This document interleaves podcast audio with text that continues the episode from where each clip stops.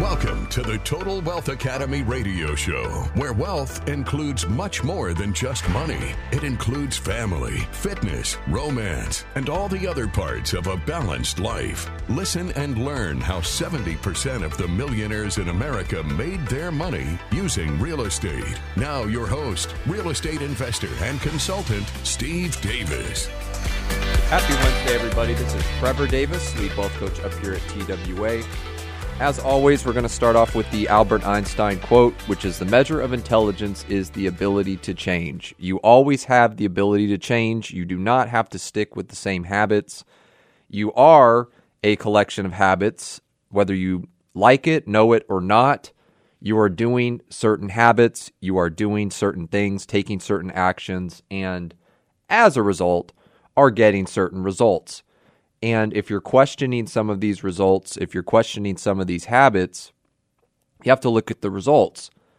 Really, I think first, you know, I think a lot of people get caught up in theories of habits and theories of behavior.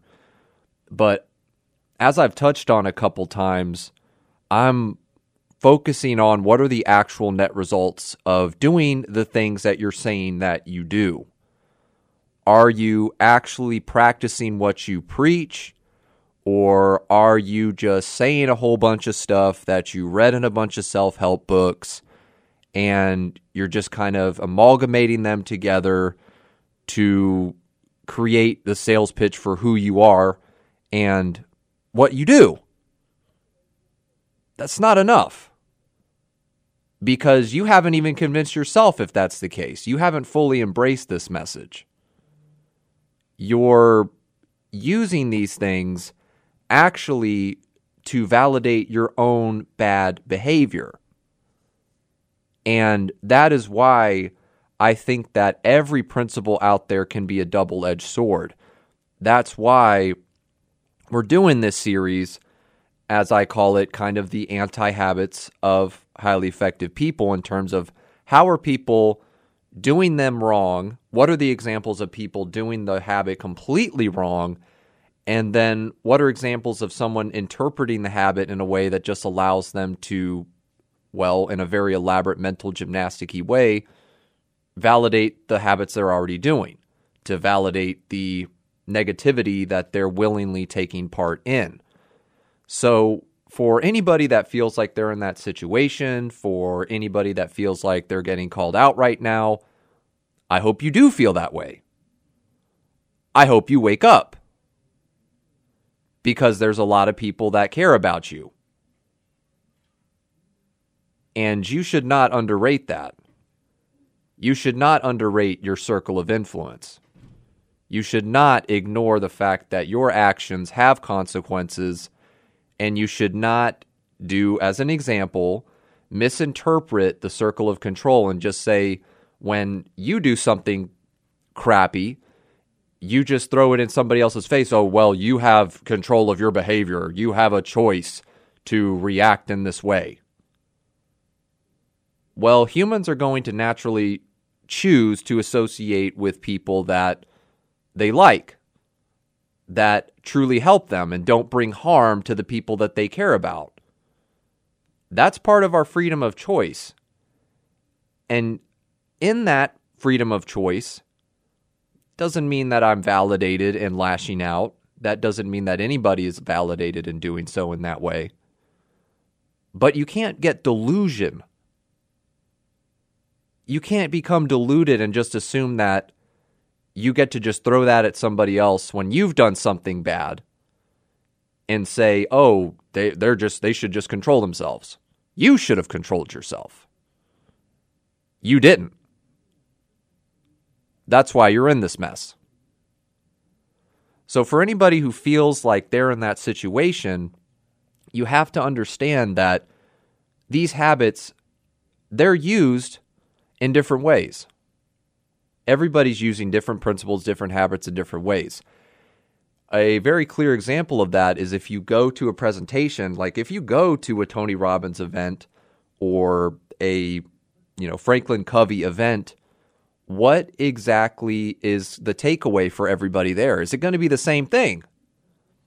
Absolutely not.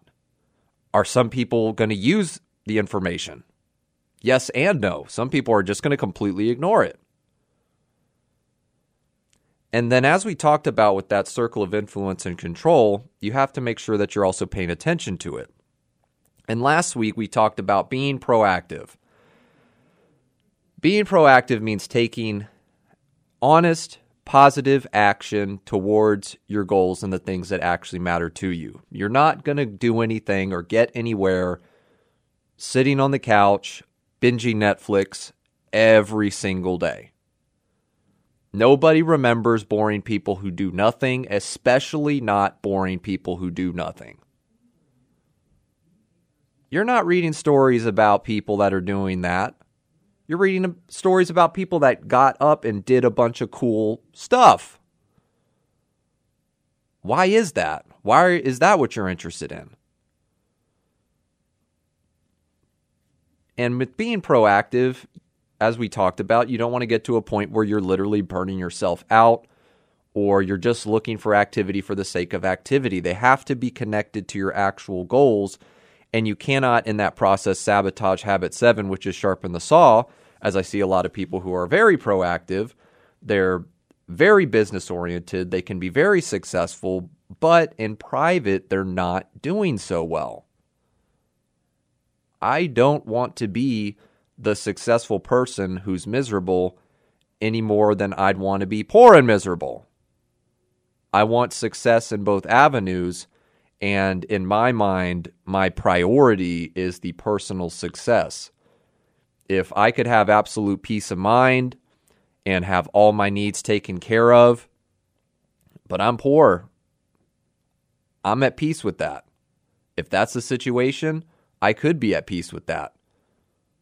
But that's not exactly what I want as a whole because I have the opportunity to build wealth too, and there are things that I want that wealth can get too. I'm going to pursue those things. I have the ability to do so, but I'm not going to make that my absolute connection to my personal peace of mind. So, our second habit is begin with the end in mind. This is the goal habit.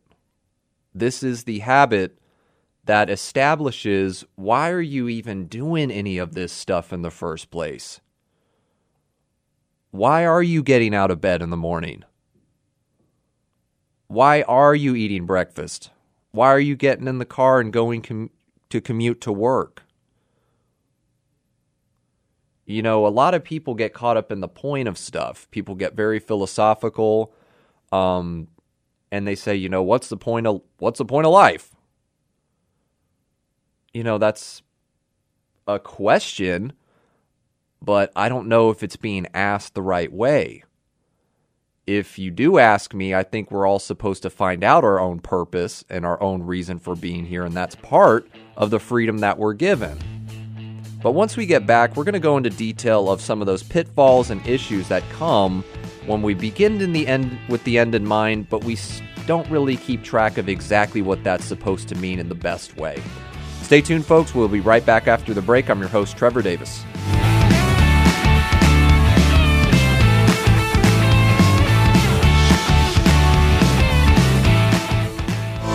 If you have money in an IRA, 401k, or other retirement account, you can use it to invest passively in real estate without tax or penalty. Our average rate of return is three times that of the stock market and mutual funds, with much less volatility. If you have over $70,000, you can start passive investing today. Please attend our free sample class to learn more. Go to TotalWealthAcademy.com. That's TotalWealthAcademy.com for reservations.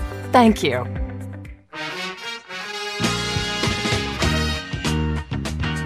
Welcome back, everybody, to the Total Wealth Academy radio show. I'm your host, Trevor Davis, lead, and we're going to go ahead and get back into the second part of the seven habits of highly effective people.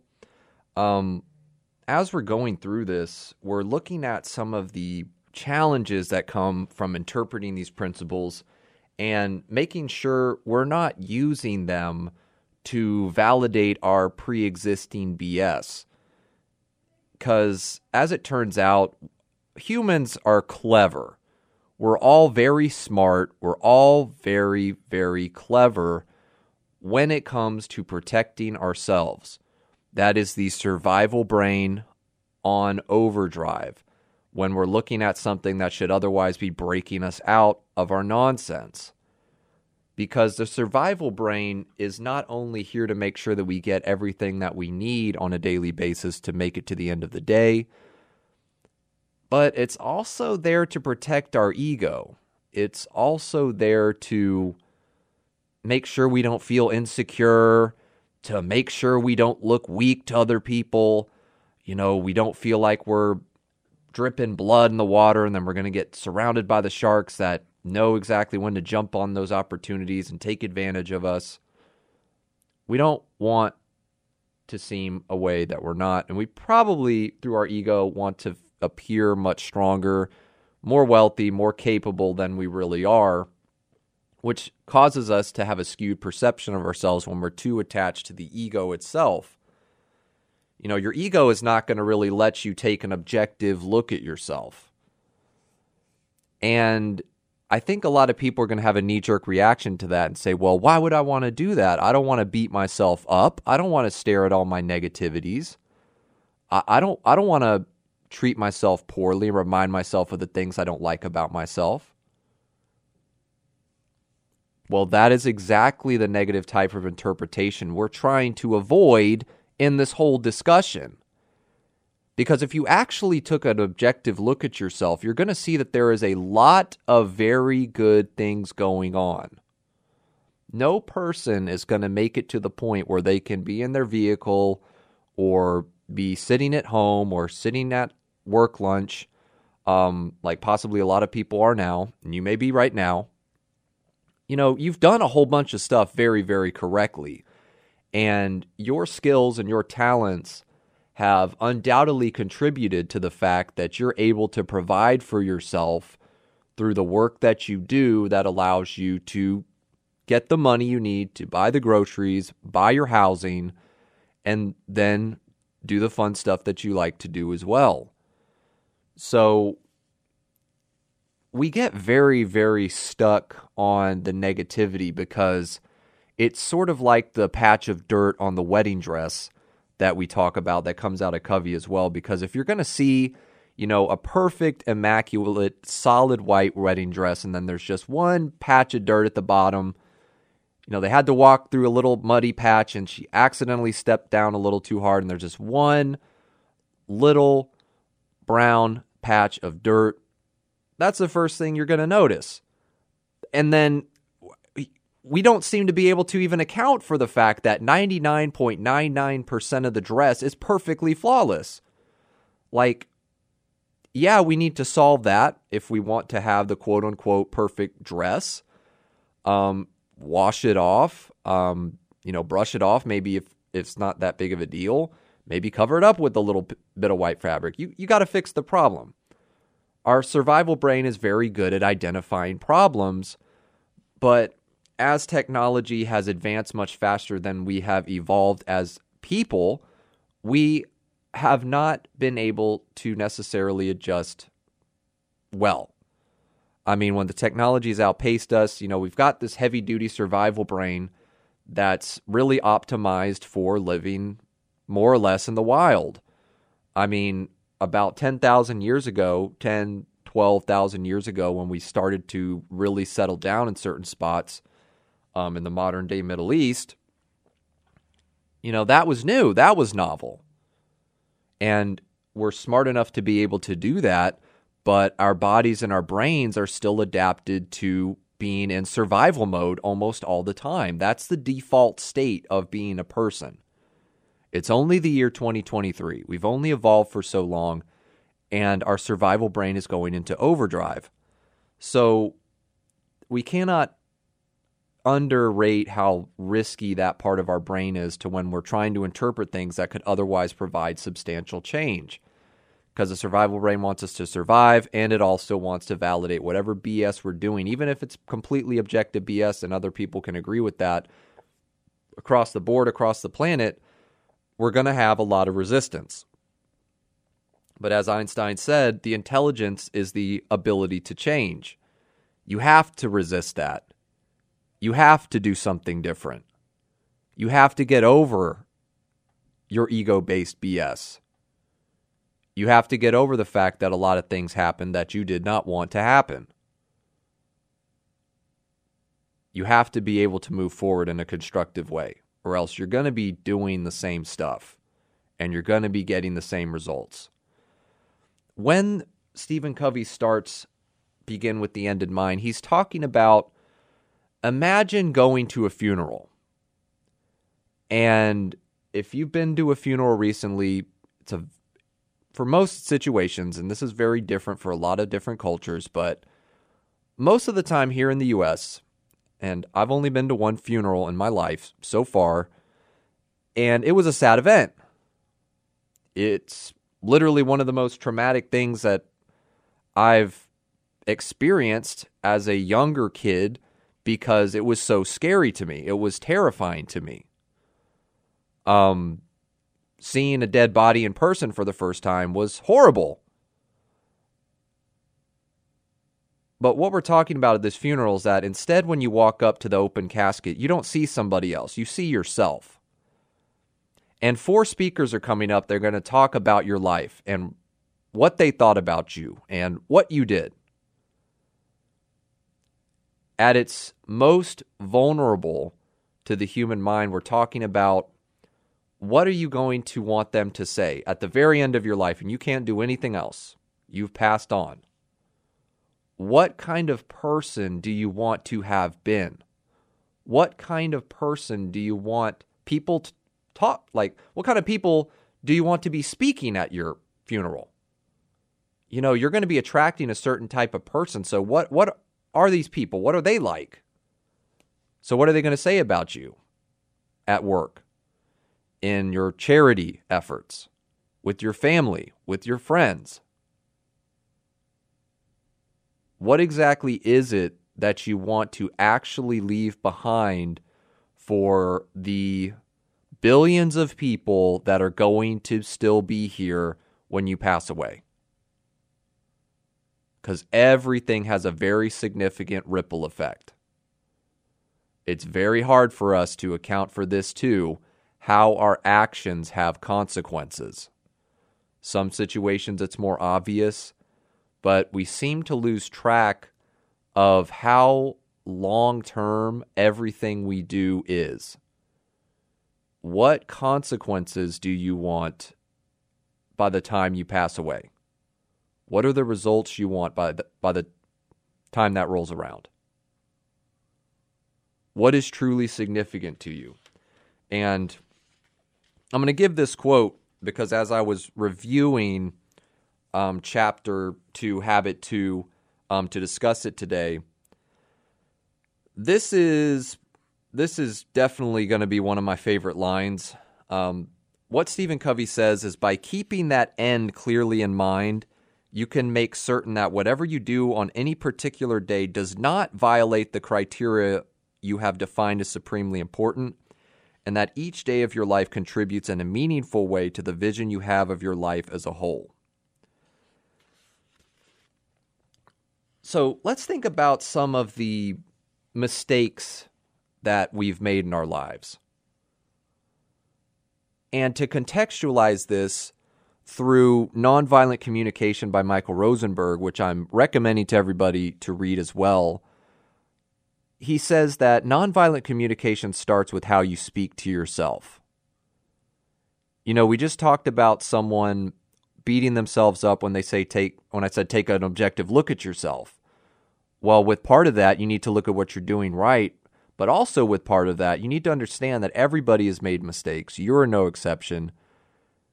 You have to find a way to actually forgive yourself for the bad crap that you've done. You cannot continue to beat yourself up on a daily basis for this stuff um, because that's what's starting off with your approach to other people. When you cannot talk to yourself well, you can't talk to other people well. That's not really possible. They're going to sense something is off. They're not going to be opening up themselves to your message because they can see that there's something going on that they don't like. So when we have taken actions, you know, we need to forgive ourselves. But moving forward with begin with the end in mind, we have to keep in mind when we're making decisions, how is that directly connected to our values? And if the actions that we're taking violate our values, we know that those are not the actions that we want. If you're going to say, I want to build up wealth, I want to build up a million dollars, and I want to have a million dollars in my savings account, but you're going to take action on a daily basis that doesn't get you to that goal because you sit around and binge Netflix all day. That is a violation of beginning with the end in mind.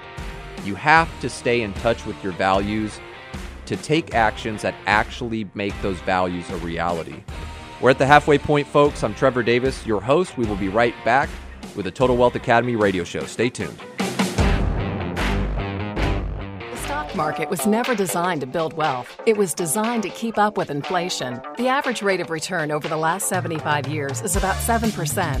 You'll get that even with the ups and downs. If you want a higher rate of return and less volatility, consider real estate. We make about three times as much as the stock market. Please attend our free sample class to learn more. Go to TotalWealthAcademy.com. That is TotalWealthAcademy.com for reservations. Thank you.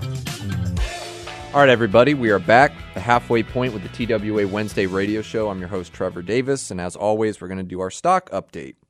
So it's the year to date, as always. We're going to do Dow Jones, S&P 500, and Nasdaq first. And these are three of the most major stock indices, so this is why I use them.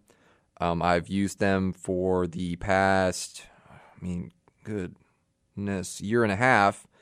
Um, I didn't pick them for any particular reason other than they're the three that came to my mind first when I thought about doing this, you know, update every week to give a just assessment of what's going on in the stock market through my lens. So Dow Jones year to date is at 2.57%. With the losses from last year, it's now at negative 6.21. S&P is at 15.39%. With last year's losses, it's at negative 2.72%. NASDAQ is at 38.23% year to date. And then with last year's losses, it's now netted 5.26%. So when you hack off 3% inflation, you've netted 2.26% for the average NASDAQ investor, which, like across the board, they've invested for years and they just deal with the ups and downs and they don't do the shorts, the crazy risky short stuff that you probably saw in The Big Short about the 2008 and 9 crash. Um, some people do that. You know, knock yourself out if you're good at that. That's not the risk I'm willing to take. That's not the asset I'm wanting to work on and manage. And I don't, above all, I don't want to. I don't want to be, you know, inundated with news and stock information every day with people that are all running like chickens with their heads cut off about what's going to happen in the market, what's going to happen in the market, what's going on, what's going on, what's going on. I that that is way too far out of my circle of control. That is way too far in the circle of concern. I don't want I'm not interested in that. I mean, once I understood the rates of return actual in the stock market in high school, I was no longer interested and have not taken part except for last year when I decided to put a little bit in for fun um, with my Chase account and ended up grossing 10%, which I guess was kind of good. But again, if it hadn't worked out, I didn't have any control of that. And what happens to a lot of people is that they have so little control and they start getting to a point where they lose money. Talk to people that have lost hundreds of thousands of dollars in 2022. And simply with the amount of time since the last major crash, I'm not comfortable with anybody who's just keeping their money willy nilly in the stock market at this point. I don't know when it's going to happen. I don't crystal ball. I can't really provide that information. No one really can, maybe unless you're at the Fed. I will do my best to try and get some from the Fed on this show, but that's going to be a pretty tricky endeavor. And I highly doubt they're going to be capable of saying anything that's not already the Fed's public policy line. They're not going to be going out of their way to give us a true insight that could truly prevent us from losing hundreds of thousands of dollars again, like those folks in 2022. So, back to begin with the end in mind. What is it that you want people to say about you at your funeral or celebration of life? Because that, that's what I would want. Um, I would definitely want to do something like they do in New Orleans and Louisiana, where it's you know it's like a big old party, and then cremate me, and that's that. I lived my life. I lived it the way I wanted. I was brave. I did a lot of things that scared the crap out of me, even though it was scary, but it was something that I wanted to do, so I did it anyway. That's one of the things that I want to stand for and have people understand about my character so that can teach other people and that can help humanity move in a positive direction instead of the wrong direction. Let's also, with that, too, a pitfall I see is that if you get too morbid about it, you know, this isn't just about saying what they're going to say at your deathbed, it's about what they're saying about you now. The future is the future, the past is the past, and the present is all you have. So, with that, too, let's not fall into that trap of overly focusing on that long term. What do you want to do now to make that big goal a reality that is also connected to getting results now and in your modern the modern time? The present day. Because if you want to get to be that person that's always been considered friendly and helpful, you're going to have to be friendly and helpful today.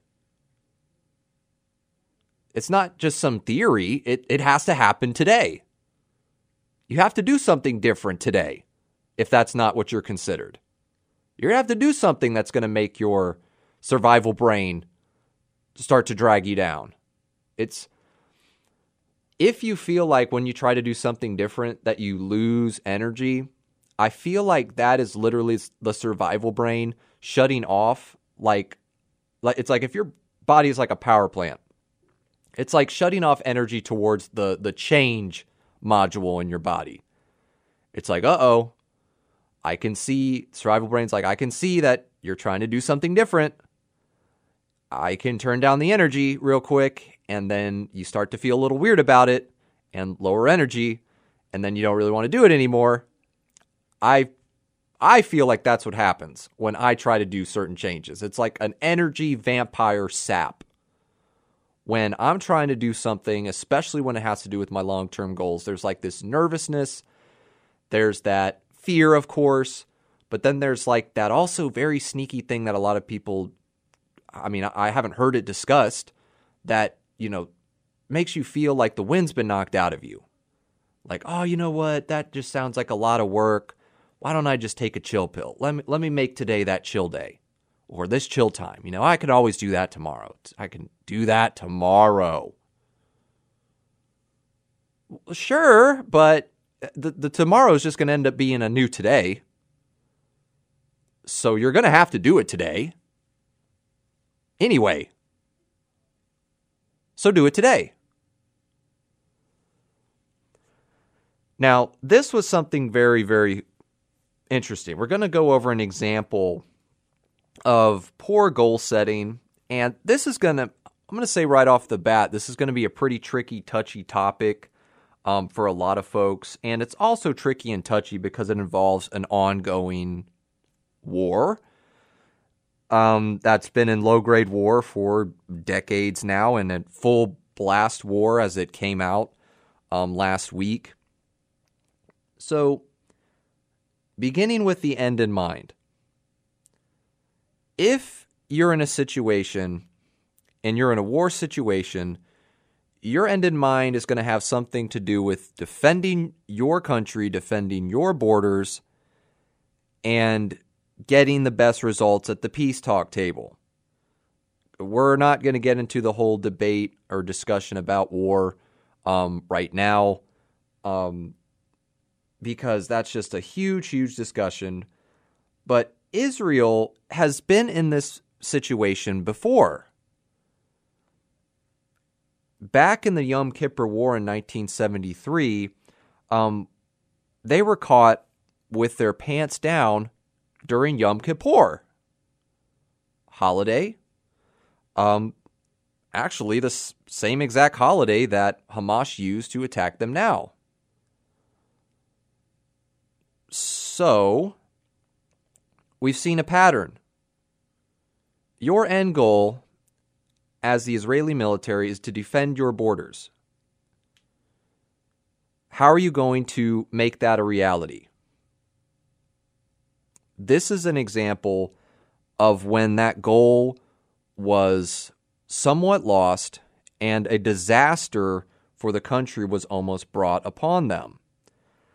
So after 1967, and this is this is on if y'all want to read this, this is on historycollection.com on an article called Poorly Thought Out Plans That Went Bad Very Quickly. So you can probably tell what I searched up to find some real life examples. But examples of poor planning.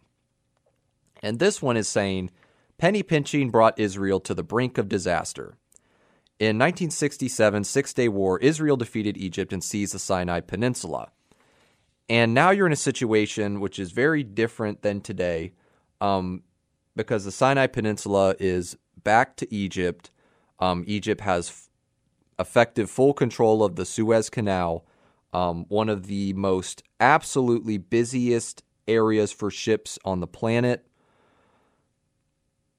But there was a time when Israel controlled all of that. After all the countries decided to try and take over Israel again, all of its neighbors attacked, and Israel effectively beat them all back in six days.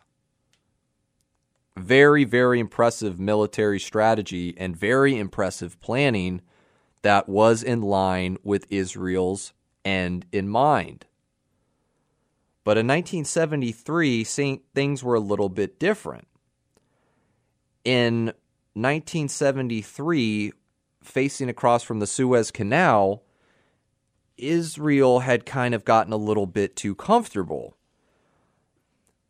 And what the Egyptians were doing under President Sadat was that they were playing to this situation they had lost almost all of their air force in the Six Day War.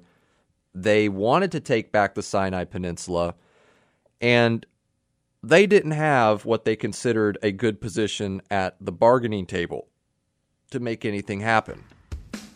So, like it or not, war sucks, but we're going to see a pretty distinct example of how one person's goal setting and planning for the long term wealth and health of their country had better results for one rather than the other in this particular continuing conflict, which has a lot to be discussed about in general. We'll be right back to the Total Wealth Academy radio show. I'm your host, Trevor Davis. Y'all stay tuned. There's an old joke. When is the best time to buy real estate? 20 years ago. When is the second best time? Today. And this is truer than ever with the impending recession and the correction that's going on right now. Real estate investors are going to make millions of dollars in the next few years because of the recession. You should take advantage of it as well. To find out how, please attend our free sample class to learn more. Go to TotalWealthAcademy.com. TotalWealthAcademy.com. Just click on the free sample class button. Thank you.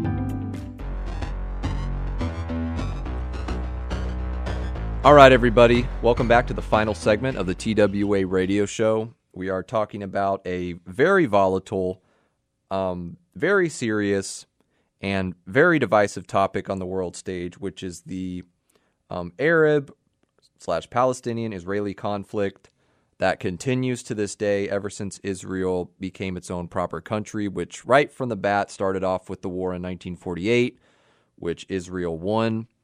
And you see military success after military success um, from the IDF, the Israeli Defense Forces, that has allowed Israel to exist as a nation to this day. And to do something like that, and I feel like it's, you know, it is a sensitive topic because it's recent. But when we look at the brilliant strategies of someone like Napoleon or George Washington, which is kind of funny because he was he had a lot of issues early on in the Revolutionary War and lost. Um, I believe he actually ended up losing more battles than he won. But Napoleon, in particular, gets quoted as one of the most brilliant strategists of all time. And we know that when you're getting the results that you intend, you're doing something right. So we know that the Israeli forces have been very military militarily successful. In 1973, this was a bit of a script flipped and a very, very pretty severe lack of proper planning and goal setting in connection to defending their country. So, what Egypt decided to do, having lost most of its air force, was that they decided to play a bit of a con game. They were doing military exercises on the west side of the Suez Canal. They were calling up reservists at different times to increase the presence of troops on their side. So, of course, you're going to have your agents and your spies, and everybody's got their spies everywhere. They're going to be reporting this. They're going to be like, okay, look, this is where they're you know doing these military activities. This is when. This is how many people are getting called in. And Egypt basically kept doing this on a consistent enough basis to where it started being very questionable if Egypt was even going to attack. Now, at this area, you have pretty substantial Israeli fortifications to prevent an Egyptian attack. But, like what just happened, so get this the Egyptians attacked October 6, 1973. Yom Kippur, 1973. So, what has happened exactly 50 years later last week? Hamas attacks across the Gaza Strip, invades Israel because of Yom Kippur, because of the holiday. So, this is a position to where you don't have the luxury of holidays. You don't. Some people, okay, great, but when this has happened once, you know, shame on those. But when it happens twice, shame on you. How did you let this happen? It's pretty radical to consider the fact that with this exact example in this very similar type of situation where the Egyptians could have forced an invasion all the way to the capital. And as a different article I saw discussed, you know, it could have backfired spectacularly and caused their situation to get worse, but that's not what happened. So we don't even need to speculate about that. The gamble by the Egyptian president Sadat worked in this situation.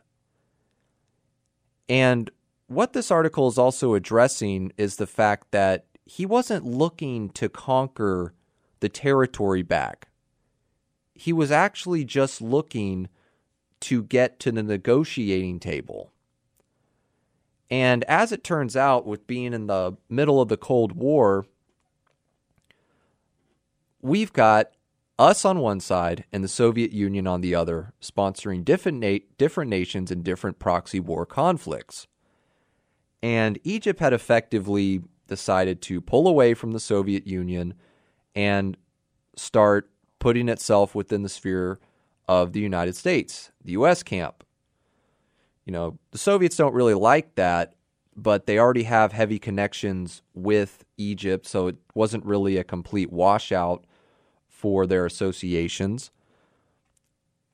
But it became this situation where, with that war situation, with the issues that were facing Israel as the invasion for Egypt was succeeding before the Israeli counterattack, he was able to get everybody to the negotiating table to actually get a solution between Egypt and Israel that was not only in one side's favor. In that case, of course, he's going to want something that's not just in Israel's favor alone. He wants something that's favorable to his nation, to Egypt. You know, if you're going to be the leader of a country, the least you can do is advocate and fight for your people and for your nation. That is your responsibility. That is what you're there for. And that's a whole nother discussion in terms of how that starts to impact other nations and neighboring nations. But if you're in this situation where after the Six Day War in 1967 and you've lost a whole entire section of your country, you know, you're going to you're going to be looking at a way to get that back. And because of the deception that they enacted, it wasn't even so much that they were so effective in how they made their plans on the military side, but it was also because of Israel's lack of planning and preparation. Because something happened 50 years ago, something happened last week. Something didn't work both times. And thousands of people have paid with their lives for the lack of planning, for this lack of conscientiousness of what is the actual goal. What is this long term situation that we're in? Given what's really going on, how do we have to be prepared even during some of our most holiest celebrations? We can't keep getting caught in this situation every couple decades on the same holiday. What are you supposed to do differently moving forward? And obviously that's a whole whole can of worms. This is not designed to be an assessment about who's right, who's wrong, what's going on in general but just an example of what happens consequence wise when you don't stay in touch with your goals, when you don't stay in touch with the fact that sometimes these situations are not what you want. Sometimes you have to do things that you don't really want to do and be prepared in ways that are much more radical than you might have initially anticipated. So, again, if you want to read this it's four paragraphs on this website, historycollection.com. Amongst other things, poorly thought out plans that went bad very quickly. With the next example being what happened with the Hindenburg. As we know, the Hindenburg went up in flames. That wasn't great planning in terms of using hydrogen instead of helium. So, plans have to be associated with the actual values that you stand for.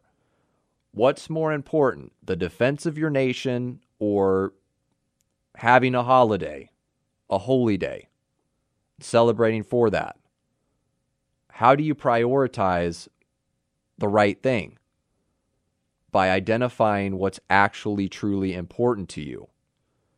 And that's a little bit of a sticky one right there because obviously what's really important is hanging out with your friends and family and having a great time. But that's not the only thing that you have to do in that type of situation. You're also going to have to be prepared to keep stuff like this from happening again. With the end in mind, we're acting in accordance with our true long term values instead of just whatever comes up in the moment. When we take actions that are out of line with our values. We do stuff that feels good in the moment, makes us happy in the moment, but then the pleasure's gone. And now we're dealing with the fallout of making the wrong decision, the decision that was not truly in touch with our values. Be very, very careful with things that feel good in the moment because those are often the things that get us very, very detached from the things that actually feel good in the long run. So, pretty heavy discussion there at the end with the modern event going on. So, we, I really, really hope that that was helpful when we talked about the second habit, folks. I will be back next Wednesday to continue with the third habit. I hope you all have a great rest of your week. I'm your host, Trevor Davis, and I will see y'all next Wednesday. Take care. You've been listening to the Total Wealth Academy radio show. Please remember that this show is for entertainment purposes only and should not be construed as legal, tax, or investing advice. Always get a professional opinion before making any investment decisions. To find out more about coaching and consulting at Total Wealth Academy, visit TotalWealthAcademy.com and attend one of our free sample classes on real estate investing. Thanks for listening. Have a great day.